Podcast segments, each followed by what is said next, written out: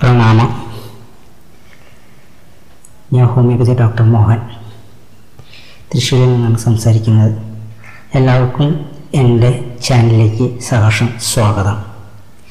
എനിക്ക് YouTube channel podcast channel അതുപോലെ തന്നെ Sreekarsham doctor blogspot dot com എന്ന ഒരു ബ്ലോഗും കൂടിയുണ്ട്.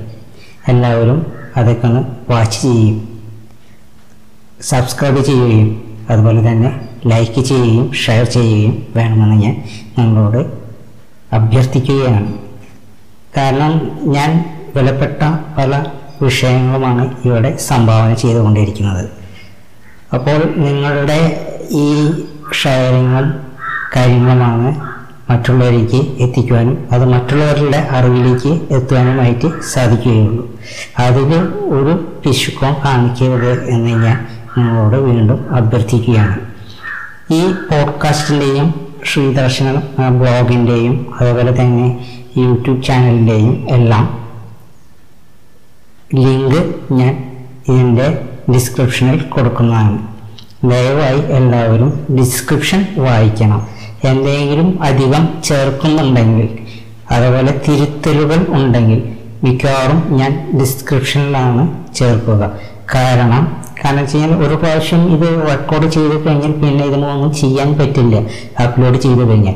അപ്പോൾ അതുകൊണ്ട് എന്തെങ്കിലും വ്യതിയാനങ്ങൾ വരുന്നുണ്ടെങ്കിൽ ഞാൻ ഇതിലാണ് ഡിസ്ക്രിപ്ഷനിലാണ് ചേർക്കുക. അപ്പോൾ ദയവായിട്ട് ഏറ്റവും അതെല്ലാവരും ഒന്ന് വായിച്ച് കാണുകയും കേൾക്കുകയും എല്ലാം ചെയ്യണമെന്ന് ഞാൻ നിങ്ങളോട് വീണ്ടും അഭ്യർത്ഥിക്കുകയാണ്. നമുക്ക് വിഷയത്തിലേക്ക് കടക്കാം. ഞാൻ കഴിഞ്ഞ പ്രാവശ്യം മർമ്മയെ കുറിച്ചിട്ടാണ് മർമ്മം എന്ന് പറയുന്ന കാര്യത്തിനെ കുറിച്ചിട്ടാണ് ഞാൻ സംസാരിച്ചത്.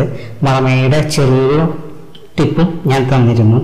കാരണം സാധാരണ നൂറ്റെട്ട് മർമ്മങ്ങളാണ് നമുക്ക് ഉള്ളത്. നമുക്കെന്ന് മാത്രമല്ല എല്ലാ ജീവികളിലും ഈ മർമ്മസ്ഥാനങ്ങൾ ഉണ്ട്. കാരണം ഒരു പട്ടിയെടുത്താലും അതുപോലെ തന്നെ ഒരു കോഴി പക്ഷിയായാലും എല്ലാം മർമ്മസ്ഥാനങ്ങൾ ഉണ്ട്. അപ്പോൾ നമുക്ക് അത് എവിടെയാണ് എന്ന് കീറി മുറിച്ച് നോക്കാനായിട്ട് നമുക്ക് സാധിക്കുകയില്ല. അപ്പോൾ അത് ഒരു ഗുരുവിൽ നിന്നും ആ യഥാർത്ഥ സ്ഥാനം നമ്മൾ കണ്ടും കേട്ടും പഠിച്ചും മനസ്സിലാക്കേണ്ടത് വളരെ അത്യാവശ്യമാണ്. അതുകൊണ്ട് നിങ്ങൾ ഞാൻ ഇവിടെ പറയുന്ന കാര്യങ്ങളെല്ലാം വളരെ വ്യക്തമായി മനസ്സിലാക്കി. ഒരു ഗുരുനാഥനിൽ നിന്ന് ശിഷ്യത്വം സ്വീകരിക്കുകയാണ് വേണ്ടത്. അങ്ങനെ ശിഷ്യത്വം സ്വീകരിച്ചതിന് ശേഷം മാത്രമാണ് നിങ്ങൾക്ക് എന്തെങ്കിലും ചെയ്യുവാനായിട്ട് പറ്റുകയുള്ളൂ. ഞാൻ ഇവിടെ പറയുന്നതെല്ലാം നിങ്ങൾ അതേപടി ചെയ്യാൻ ശ്രമിക്കുകയാണെങ്കിൽ ചിലപ്പോൾ വല്ല അപകടങ്ങളും സാധ്യതകളുമുണ്ട്. എന്നാൽ എല്ലാവരും ഭയപ്പെടുത്തുന്ന പോലെ മർമ്മസ്ഥാനങ്ങൾ എല്ലാം അപകടകരമായിട്ടുള്ള സംഗതികളല്ല അപകട സ്ഥാനങ്ങളല്ല തൊണ്ണൂറ്റി ആറും ഒരു പന്ത്രണ്ടും. തൊണ്ണൂറ്റാറ് സ്ഥാനങ്ങളിൽ പടു തൊണ്ണൂറ്റാറ് തൊടുമർമ്മ സ്ഥാനങ്ങളും പന്ത്രണ്ട് പടു മർമ്മസ്ഥാനങ്ങളും നമുക്കുണ്ട്. അങ്ങനെ മൊത്തം നൂറ്റിയെട്ട് മർമ്മസ്ഥാനങ്ങളാണ് നമുക്കുള്ളത് എന്ന് ഞാൻ നേരത്തെ പറഞ്ഞിരുന്നു. ഈ പൊതു മർമ്മസ്ഥാനങ്ങളാണ് നമുക്ക് അപകടകരമായിട്ടുള്ള സ്ഥാനങ്ങൾ. അവിടെ നമ്മൾ പ്രയോഗിക്കുമ്പോൾ അപകടം എന്ന് വെച്ച് കഴിഞ്ഞാൽ മരണം വരെ സംഭവിക്കാവുന്ന കാര്യങ്ങളാണ്. അപ്പോൾ അത് ആ കാര്യങ്ങളെല്ലാം വ്യക്തമായിട്ടും നമ്മൾ ആരിൽ നിന്ന് ഒരു ഗുരുനാഥിൽ നിന്ന് നമ്മൾ സ്വീകരിച്ചതിന് ശേഷം മാത്രമാണ് നമുക്ക് അത് മനസ്സിലാക്കാനായിട്ട് സാധിക്കുകയുള്ളൂ. അല്ലാത്ത പക്ഷം നമ്മൾ ആപത്തിലേക്ക് വന്നു ചാടുന്നതാണ്. പിന്നെ ഇത് അകാരണമായിട്ടോ അല്ലെങ്കിൽ ഒരു മുൻകോപം കൊണ്ടോ മറ്റു രീതിയിലോ നമ്മൾ ആരിലും ഒരിക്കലും ഇത് പ്രയോഗിക്കാൻ പാടില്ല. മർമ്മസ്ഥാനങ്ങൾ എന്ന് പറഞ്ഞു കഴിഞ്ഞിട്ടുണ്ടെങ്കിൽ വായുവിന്റെ അല്ലെങ്കിൽ ഊർജ കേന്ദ്രങ്ങളാണ്. അപ്പോൾ വായു പ്രാണൻ എന്ന് പറയുന്ന ഒരു സംഗതി നമ്മുടെ ഉള്ളിലുണ്ട്. അതിന്റെ ഊർജസ്ഥാനങ്ങളിൽ ഊർജസ്ഥാനങ്ങളാണ് ഈ പറയുന്ന മർമ്മസ്ഥാനങ്ങൾ അപ്പോൾ അവിടെ എനർജി കേന്ദ്രീകരിച്ച് നിൽക്കുകയാണ് അവിടെ ചെയ്യുന്നത്. അപ്പോൾ ഈ എനർജിയുടെ അവിടെ വരുമ്പോൾ എന്തെങ്കിലും ആഘാതമോ ക്ഷതങ്ങളോ തട്ട് ഏൽക്കുമ്പോൾ നമുക്ക് അവരുടെ അസ്വസ്ഥതകളോ അല്ലെങ്കിൽ അതുപോലെ തന്നെ മരണം തന്നെ സംഭവിക്കാവുന്ന സംഗതികൾക്ക് ഇടയാക്കുകയും ചെയ്യുന്നതാണ്. ഇത് കഴിഞ്ഞ പ്രാവശ്യം ഞാൻ ഒരു മർമ്മത്തിനെ കുറിച്ച് പറഞ്ഞു തന്നിരുന്നു. അതായത് തരിപ്പൻ. തരിപ്പിന്റെ ഒരു മർമ്മമാണ് ഞാൻ പറഞ്ഞു തന്നത്.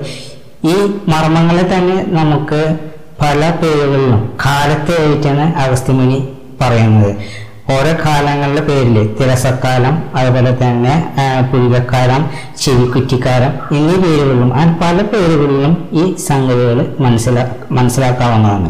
പിന്നെ മർമ്മങ്ങൾ ഒറ്റയുള്ളതുമുണ്ട് രണ്ടെണ്ണം ഉള്ളതുമുണ്ട് അങ്ങനെയാണ് നൂറ്റെട്ട് മർമ്മസ്ഥാനങ്ങൾ വരുന്നത്.